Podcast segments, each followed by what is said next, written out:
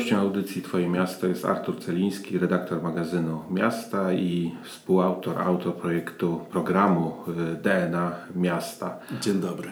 Dzień dobry, a spotykamy się, żeby porozmawiać o Białym Stoku y, i programie y, polityki kulturalnej dla tego miasta. Świeży dokument, który mm. powstał no, po wieloletniej dyskusji, pracach diagnostycznych, także porozmawiamy mając ten dokument oczywiście jako y, oś naszej dyskusji w ogóle o Białymstoku, bo to jest takie miasto, które mm, nie wszyscy tam dojeżdżają.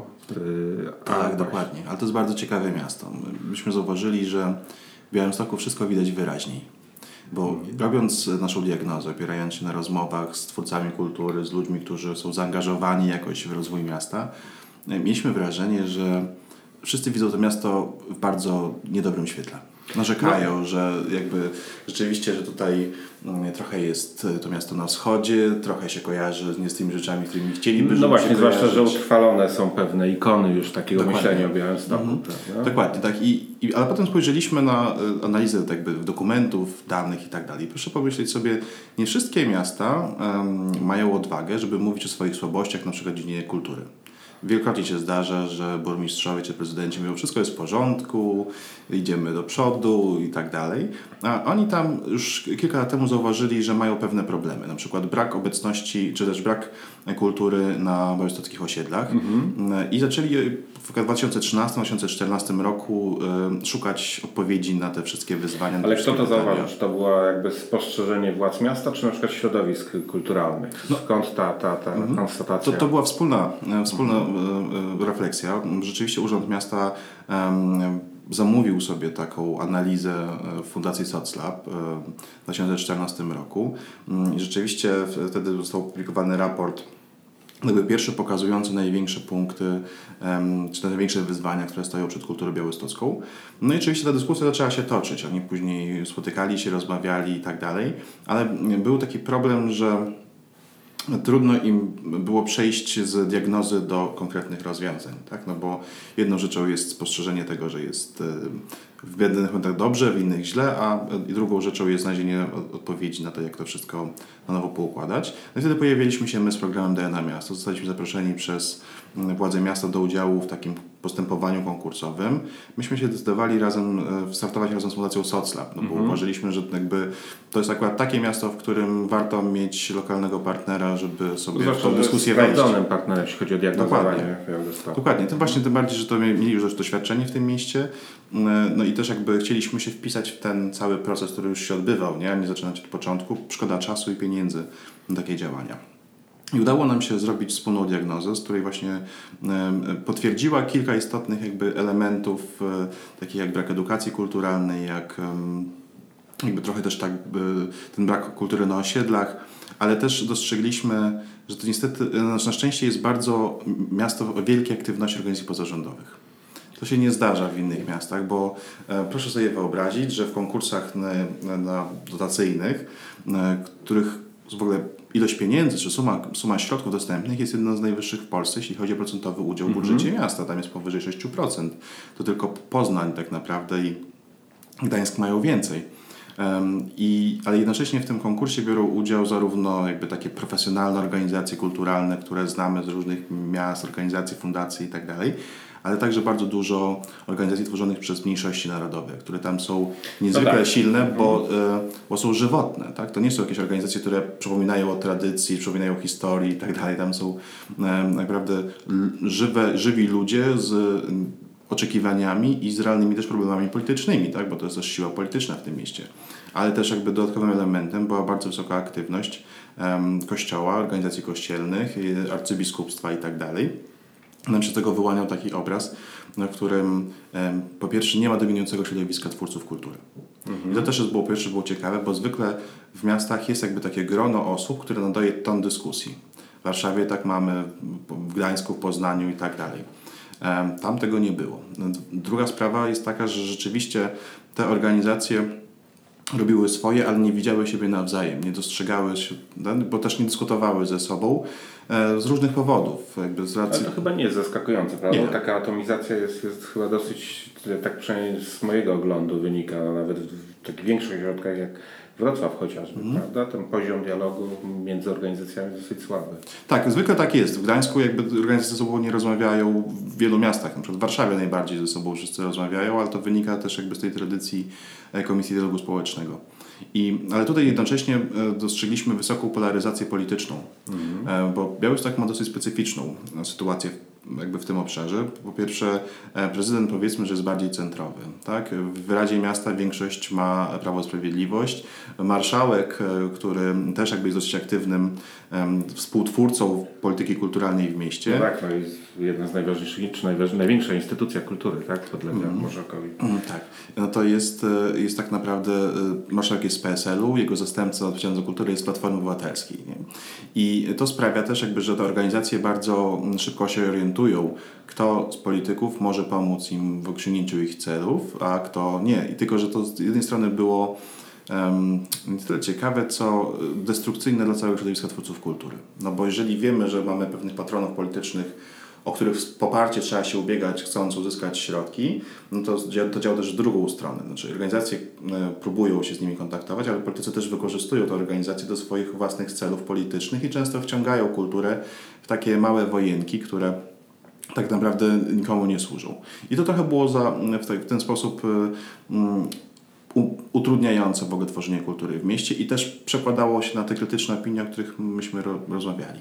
Ale z drugiej strony proszę sobie pomyśleć, że kiedy po tych pierwszych badaniach e, wyszło, że brakuje kultury na osiedlach, miasto postanowiło zorganizować konkurs wieloletni dla organizacji pozarządowych na prowadzenie jednego osiedlowego domu kultury na osiedlu Słoneczny Stok.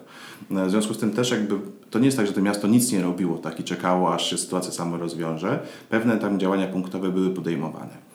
Ale to się nie przekładało na opinię twórców, którzy myśleli, nie no, żyjemy w Białymstoku, w miejscu, w którym jakby jest trochę zapomniane, ale potem my patrzymy, zaraz, ale e, w Galeria Arsenał jest e, wymieniana e, ciągle w pierwszej dziesiątce w tygodniku Polityka, prawda? w rankingu Galerii Sztuki Współczesnych co roku praktycznie. Nie? E, Festiwal Up to Date Białostocki w takim rankingu em, z serwisu Co jest grane zajął drugie miejsce, jeśli chodzi o jakość festiwali muzycznych w, w Polsce. W związku z tym, jak to jest, tak? Znaczy, że z jednej strony mamy tam wysokiej jakości wydarzenia, ale z drugiej strony mamy bardzo niską opinię o tym, co się w mieście dzieje i niskie przeświadczenie o tym, że w ogóle w przyszłości będzie lepiej albo będzie gorsze. No i to właśnie nas prowadziło do tego hasła, że jakby w Białymstoku wszystko widać wyraźnie, a niestety wyraźnie widać tylko to, co jest złe.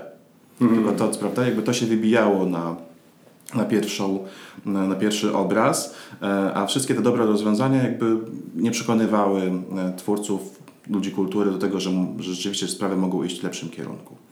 Potem oczywiście dla nas było ważne, żebyśmy umieli wykorzystać tą mozaikę białostocką. Tak, żeby nie, nie razie jakby, żeby wykorzystać siłę i aktywność i zaangażowanie, ale żeby nie powiedzieć, aha, ty jesteście lepsi, wy jesteście gorsi i tak dalej, bo tu nie o to chodzi, żeby dzielić znowu środowisko na tych, którzy robią dobrą kulturę i ci, którzy nie robią em, jej wcale. I tutaj znaleźliśmy tą teorię poszerzonego pola kultury, która powiedzmy powstała sobie w Gdańsku przy udziale Instytutu Kultury Miejskiej. Zaczyna się jakby rozwijać, coraz więcej o niej jest, e, poja- pojawia się coraz więcej książek i raportów wokół niej. I w bardzo wielkim skrócie teoria poszerzonego pola kultury zakłada, że kulturę mogą też tworzyć i powinni tworzyć ludzie, organizacje spoza tradycyjnego sektora kultury.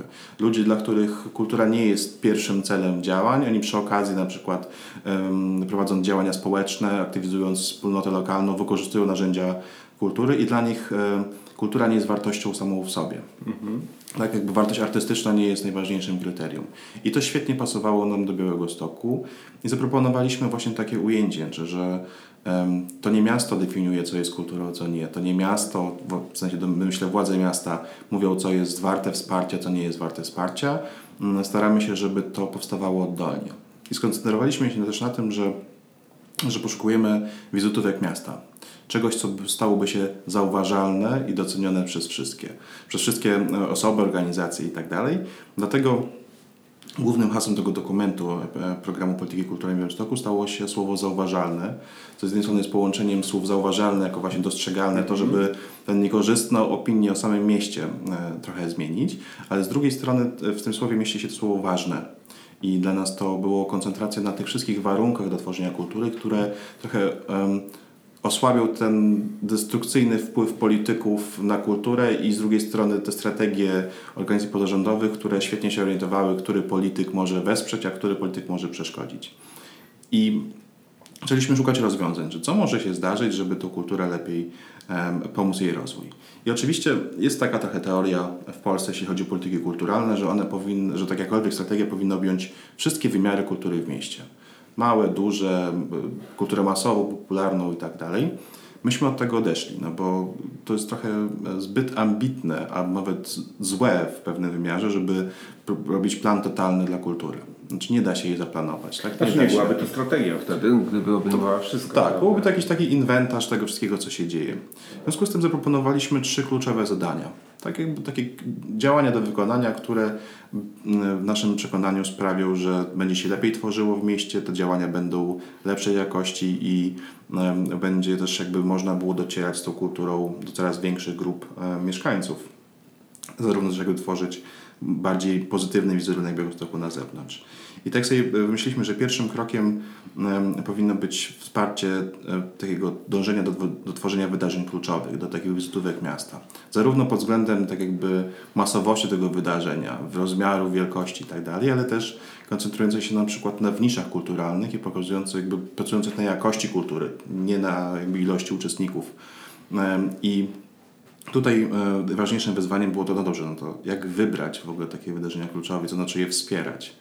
No, myśmy pomyśleli sobie, że e, nie możemy powtórzyć tego samego działania, czyli powiedzieć, aha, no to mamy jakąś tam grono trzech, czterech osób w Urzędzie Miasta, które wybiorą takie, e, takie wydarzenia i będą je wspierać. Potrzebujemy decentralizacji tego wyboru. W związku z tym zaproponowaliśmy takie trzy kroki, z czego jeden jest trochę na razie opcjonalny, zobaczymy jak to wyjdzie. Chcemy wciągnąć wszystkich twórców, istotnych twórców i animatorów kultury e, w proces selekcji. Wyobraźmy sobie, że mamy 100-110 osób z całego miasta, którzy są poproszeni o to, żeby wskazać najważniejsze ich zdaniem wydarzenia mijającego okresu. Tak, żebyśmy mogli wybrać sobie 10-15 takich wydarzeń, które są rzeczywiście zauważalne przez samych twórców, przez ekspertów tak naprawdę. Potem, e, to jest ten krok opcjonalny, chcieliśmy wykorzystać mechanizm budżetu partycypacyjnego i poprosić mieszkańców o wskazanie e, tych wydarzeń, które, które dla nich też są istotne. Oczywiście mając pewną pulę środków do podziału, zapraszając jakby także tych organizatorów do tego, żeby nawiązali dialog z mieszkańcami.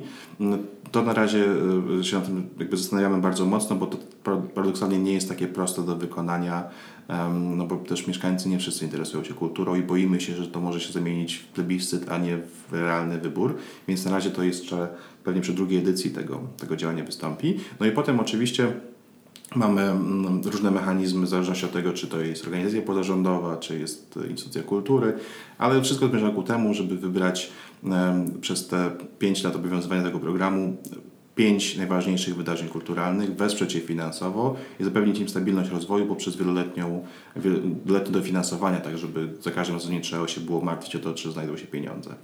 Pomyśleliśmy także, że niezbędnym elementem będzie edukacja kulturalna, ale nie realizowana tak teoretycznie.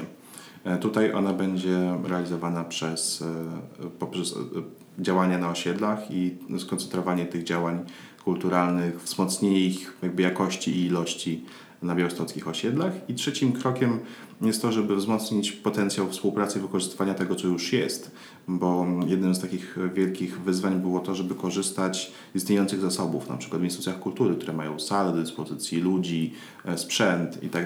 I często instytucje kultury, organizacje pozarządowe, ale też stypendyści, indywidualni twórcy mm, nie umieli, czy też jakby napotykali opór przy skorzystaniu z tego. Opór często jest e, bardzo prozaiczny, chodzi o pieniądze. Znaczy, instytucje kultury po prostu nie mają jak sfinansować dodatkowych, dodatkowej pracy pracowników, sprzątania itd. Tak w związku z tym powstanie e, Fundusz Współpracy, w ramach którego instytucje kultury będą z jednej strony dostawały zwrot kosztów e, ponoszonych przy dodatkowej współpracy, ale z drugiej strony stworzymy taki publiczny inwentarz tego, co w ogóle jest dostępne, do tego, co można było korzystać, żeby szczególnie tych nowych twórców, których zaangażujemy na osiedlach, żeby oni mogli łatwo dowiedzieć się, z czego mogą korzystać, z jakiego doświadczenia, z jakich kompetencji pracowników. I oczywiście to wszystko ma nam pomóc w pozyskaniu takich pozytywnych impulsów dla kultury. Zobaczymy, jak to wyjdzie, ale dla mnie bardzo pocieszające jest to, że to, cały program, całe to działanie Pracowaliśmy w gronie ponad 20 osób, które tworzą na miejscu kulturę. Byli z nami też radni, zarówno pozycyjni, jak i, jak i prezydujący prezydenta miasta. Był właśnie wiceprezydent miasta zaangażowany. W związku z tym wszystko wydaje się zmierzać w kierunku tego, że to jest e, dobry plan e, na miarę możliwości i rzeczywiście realnie może wspomóc rozwój kultury w tym A mieście. przedstawialiście ten plan y, innym gronom, poza tym, które tworzyły ten, to jest jakiś element konsultacji czy, czy, czy prezentacji publicznej? Tak, tak, bo były mm, poza warsztatami takimi konsultacyjnymi, na których pracowaliśmy nad szczegółowymi rozwiązaniami, były debaty, w których każdy mógł wziąć udział. I te, te debaty były trzy, każda poświęcona innej kwestii. W związku z tym każdy, kto był zainteresowany, mógł przyjść i rzeczywiście ta frekwencja była całkiem spora. Widać też było, że, że osoby, że jest dużo osób zainteresowanych tym, żeby w końcu zrobić coś do końca, tak? Żeby ten proces, który trwa wielu lat, domknąć i zacząć realizować tak, go tak, żeby osiągnąć zamierzony efekt. No i teraz od 8 maja trwają konsultacje publiczne, każdy może się wypowiedzieć, zaangażować. Ja bardzo czekam na te uwagi, bo jestem też świadomy, że być może wiele rzeczy nam gdzieś tam umknęło, że jakby czasami podchodzimy za ambitnie, czasami być może niekoniecznie, że moglibyśmy chcieć więcej. W związku z tym mam nadzieję, że tych uwag przyjdzie sporo, że one będą też konstruktywne i będziemy mogli ten, uczynić ten dokument jeszcze lepszym.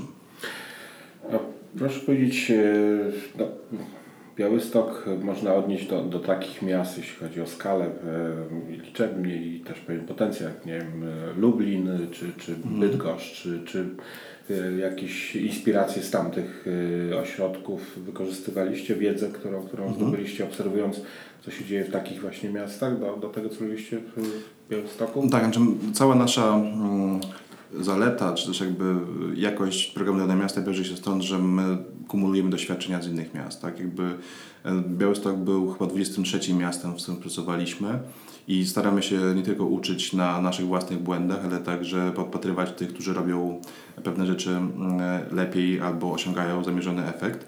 I rzeczywiście Przyglądaliśmy się na przykład Lublinowi, który w ostatnich latach bardzo mocno wyskoczył, jeśli chodzi o stan polityki kulturalnej e, miasta. E, tylko jakby jedna jest bardzo ważna rzecz, której też często, często nam umyka wszystkim. Em, Lublin bardzo mocno zwiększył finansowanie kultury. Ponad dwukrotnie zwiększył finansowanie dla organizacji pozarządowych. Wykorzystał bardzo mocno szansę, jaką dał start do Europejskiej Stolicy Kultury. Władze miasta zaczęły też bardzo mocno myśleć o tym, żeby poszerzać ofertę kulturalną, stąd jakby powstawanie nowych placówek na lubelskich osiedlach. I zobaczymy oczywiście, jak, jak to wszystko będzie kontynuowane, ale, ale jakby to miasto Miasto pokazało, że, że za pomocą wysyłania dobrych impulsów do środowiska można sprawić, że rzeczywiście to środowisko zacznie tworzyć więcej, lepiej, angażować więcej mieszkańców w swoje te działania. Mm, I jednocześnie, że miasto nie jest animatorem kultury, miasto nie jest twórcą kultury, miasto tylko odpowiada jako władze miasta za tworzenie tych warunków.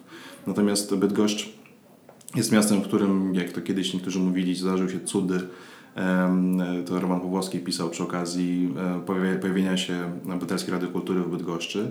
Natomiast dzisiaj Bydgoszcz wydaje się być zupełnie innym miastem niż kilka lat temu i zupełnie nie wykorzystała potencjału, który był z tym związany. No też jakby Bydgoszcz jest takim też miastem, w którym bardzo istotne były postacie liderów, jak Pawła Łysaka. Jego wyjazd z Bydgoszczy bardzo mocno osłabił potencjał lokalnego środowiska do bycia partnerem, konstruktywnym partnerem, bo to jakby trzeba też jasno pamiętać, że odpowiedzialność za kulturę nie spoczywa tylko i wyłącznie na sobie burmistrza, prezydenta czy radnych, ale także na twórcach kultury, którzy em, muszą też jakby jasno zrozumieć, że em, że to nie dzieje się siłą rozpędu, że to nie może tylko polegać na tym, że ktoś ma pasję i energię do działania i że, że to raczej też chodzi o to, żeby ucz- jakby uczciwe warunki do, do pracy, do rozwoju kultury, że potrzebujemy ciągle powiewu świeżości, że potrzebujemy kogoś, kto będzie pukał od spodu i stwarzał, stwarzał presję. No, to nie jest tak, że artyści biorą się po prostu sami znikąd, tak? Jakby czasami trzeba ludzi zachęcić do tego, żeby zamiast iść do biznesu, e, to żeby poświęcić się na tworzenie kultury, a to w Polsce wcale nie jest takie przecież oczywiste. Ale właśnie, ten, ten wątek liderów, bo wspomniałeś na początku, że jakby w Białymstoku nie ma e, takiego do, dominującego środowiska, Tak. ale czy są liderzy? Tak, tak, no właśnie są ludzie, którzy są bardzo aktywnie zaangażowani. E, I naprawdę e, reprezentują różne nurty kultury, różne sposoby organizacji kultury, ludzie z instytucji, z organizacji pozarządowych i udało nam się jakby sprawić, że ci ludzie siedli przy wspólnym stole. E, nie było tam takich liderów, którzy rzeczywiście byli wybijający się na tle wszystkich pozostałych, ale to też mam wrażenie, że nie wynikało to ze słabości lokalnego środowiska, czy jakby nie, braku potencjału, tylko raczej z, takiego, z takiej chęci niedominowania, znaczy takiego otwarcia też na poglądy innych. W związku z tym świetnie nam się pracowało, również dlatego, że te osoby były nastawione na słuchanie i na, potem jakby na dyskutowanie, a nie na tylko jakby pokazywaniu, że, że ich kultura, ich sposób organizacji pracy, ich sposób tworzenia jest jedynym właściwym i do tego powinni dążyć. W związku z tym jest w Białymstoku pewna mądrość, taka umiejętność dogadywania się, no, o wiele większa niż być może w Radzie Miasta, no ale też e, politycy mają inne cele, inne sposoby działania. I to jakby rzeczywiście też warto do Białegostoku, Białegostoku przyjechać, żeby tego doświadczyć, bo tam ta mozaika e, jest możliwa tylko dlatego, że, e, że nikt innemu nie narzuca rozumienia kultury. Oczywiście są opinie, są wymiany zdań, natomiast e, nie ma takiego mocnego wartościowania, że to jest do niczego, a to jest najlepsze. I to mi się rzeczywiście też bardzo mocno podobało w tym mieście. Jeszcze takie ostatnie pytanie dotyczące mhm. Biały, Białego Stoku. Jak, jak analizowaliście, diagnozowaliście Biały, Biały Stok, e, jak w tej waszym obserwacji no, pojawiła się ta potężna instytucja, jaką jest opera i filharmonia, która przez wielu jest, zwłaszcza spoza Białego Stoku, interpretowana jako rodzaj takiego białego słonia, który, mhm. który nie pasuje swoją proporcją do miasta, ale jak jest rzeczywiście, jak, jak, jak wy to mhm. rozpoczęliście? To nie jest instytucja zauważalna przez e, twórców kultury. Jakby ona trochę działa w swoim własnym wymiarze i jest, e, nie angażuje się też w życie e, miasta. Kiedy pytaliśmy o, na przykład, o twórców kultury, którzy się wybijają istotne wydarzenia, to większość tych wydarzeń jakby albo osób, przeważająca większość nie, nie pochodziła z, z tej instytucji. W związku z tym wydaje mi się, że że przed tą instytucją jeszcze wiele pracy, żeby złapać korzenie lokalne. Ona działa w swoim własnym wymiarze e, i tak naprawdę być może mogłaby funkcjonować w każdym innym mieście. Problem też oczywiście w Białymstoku jest taki, że mm, to miasto, to miasto, zresztą jak wiele pozostałych w Polsce, ciągle stara się dyskutować o swojej własnej tożsamości i odkryć tak naprawdę, kim są mieszkańcy tego miasta, jakie korzenie powinni pielęgnować i dokąd, na, na jakiej tożsamości powinno zostać budowane. Myśmy też jakby w, w trakcie tworzenia tego programu zauważyli niemożność, czy jakąś taką barierę w zdefiniowaniu jednej tożsamości, ale też opierając się właśnie na doświadczeniach innych miast, jak, jak, jak Koszalin, e, uznaliśmy, że być może to nie, nas, nie jest nasze zadanie, ani żadnego polityka, żeby określać, aha, tożsamość jest taka i taka i koniec, kropka, że musimy pozwolić twórcom kultury tą tożsamością się pobawić na własną rękę. Znaczy, niech ona będzie tworzona oddolnie i ta, która zyska e, może nie popularność, ale stanie się zauważalna przez innych, zacznie być polemiczna, no to wtedy rzeczywiście jest tylko jedyna szansa, żeby ona pojawiła się jako coś autentycznego, a nie coś narzuconego. Jesteś współautorem rankingu polityk kulturalnych mm -hmm. w mhm. Polsce. No właśnie, kto, co, co ten ranking mówi? Kto najlepiej sobie radzi, mm. czy prowadzi najciekawszą politykę mm. i na ile ona jest taką wzorcową, którą można by, czy można w ogóle mówić o jakimś wzorcu polityki mm. kulturalnej? Znaczy, po pierwsze trzeba sobie jasno powiedzieć, że my w Polsce mamy dosyć nikły poziom wiedzy na temat tego w ogóle jak powinno się prowadzić politykę kulturalną. Mamy trudności w porównywaniu e, miast, no bo e, każde miasto jest przekonane o tym, że jest trochę unikalne, każde miasto mówi o sobie trochę w, w innych kategoriach mm, i i my kiedyśmy zaczynali w 2009 roku z programem DNA Miasta, zetknęliśmy się z taką sytuacją, że gdzie, gdziekolwiek byśmy nie pojechali, nagle się okazywało, że jest źle, że jakby tu też nie działa, tam ktoś kogoś e, manewrował w jakieś działania, e, tutaj coś było obiecane zostało zrobione, a tutaj wydano pieniądze, gigantyczne pieniądze na coś, co absolutnie nie było tego warte. No i zaczęliśmy się zastanawiać, no dobrze, no to skoro wszędzie jest źle, to to, to, to, to znaczyłoby dobrze.